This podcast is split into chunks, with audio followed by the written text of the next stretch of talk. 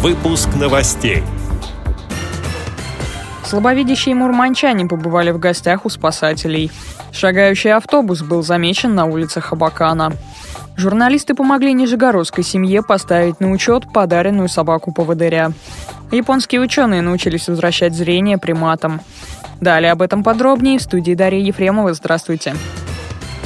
Слабовидящие мурманчане побывали в гостях у спасателей. На экскурсии гости узнали, как стать заметным в экстренной ситуации. Они познакомились с кинологами Мурманского поисково-спасательного подразделения и их собаками. Членам ВОЗ показали технику и аварийно-спасательное оборудование. Они примерили каски и другие средства индивидуальной защиты спасателей.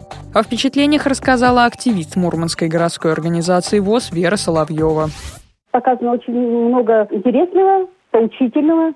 Ну, если проводка загорелась, ни в коем случае нельзя поливать водой, как пользоваться огнетушителями, вот такого уровня.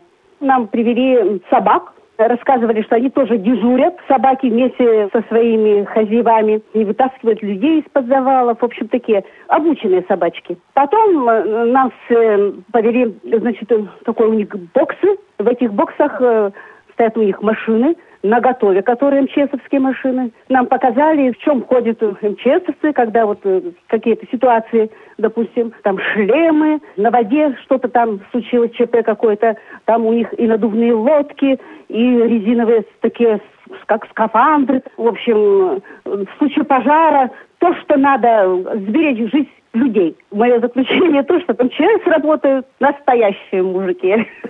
Встреча состоялась в рамках всероссийской акции «25 добрых дел МЧС», которую министерство проводит в юбилейный для себя год. Ему исполнилось 25 лет. Необычную прогулку по улицам Абакана совершили госавтоинспекторы, учителя, родители, студенты Хакасского политехнического колледжа. Во главе шествия были дети с ограниченными возможностями здоровья, воспитанники Республиканской специальной коррекционной общеобразовательной школы-интерната для слепых и слабовидящих. Акцию назвали «Шагающий автобус». Как отметили в пресс-службе столичной ГАИ, впереди новогодние каникулы, и дети с инвалидностью будут много времени проводить на улице, как и все ребята. Флешмоб был задуман, чтобы привлечь внимание горожан и автовладельцев и еще раз напомнить им о правилах поведения на дороге, сообщает ежедневное республиканское издание «Хакасия». Журналисты из российской газеты помогли нижегородской семье поставить на учет подаренную собаку поводыря. Слепая девочка Регина Парпиева живет в Нижегородской области. Она страдает очень редким и тяжелейшим заболеванием – оптикомиелитом Дэвика. Долгое время семье Парпиевых не удавалось получить по индивидуальной программе реабилитации ни собаку, ни даже трость. Вместе с фондом «Народное единство» газета подарила девушке собаку-поводыря. Но приобрести лабрадора оказалось проще, чем поставить его на довольствие. Содержание лабрадора, да еще поводыря, стоит больших денег, которых у Регины и ее матери Гульнары нет. Но известно, что когда незрячему человеку вручается собака-поводырь, то органы социальной защиты берут на себя ее оплату. Это 19 тысяч рублей в год на питание и бесплатную ветеринарную помощь.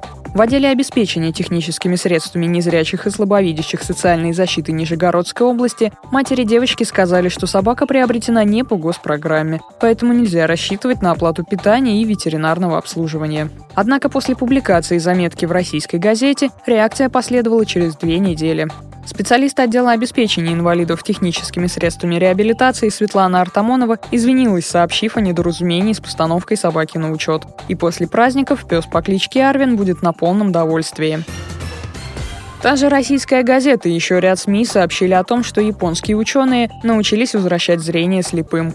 Исследования проводили на животных с пигментным ретинитом. Это генетическое заболевание глаз, которое приводит к повреждению сетчатки. Сейчас оно считается неизлечимым, из-за чего человек постепенно теряет зрение вплоть до полной слепоты. Японские ученые вырастили ткани сетчатки из стволовых клеток, а затем пересадили их крысам. В результате трансплантат не только продолжил расти после пересадки, но и сформировал устойчивые связи с родной сетчаткой грызунов. После этого эксперимент повторили на обезьянах с более запущенной формой болезни, и вновь все прошло успешно.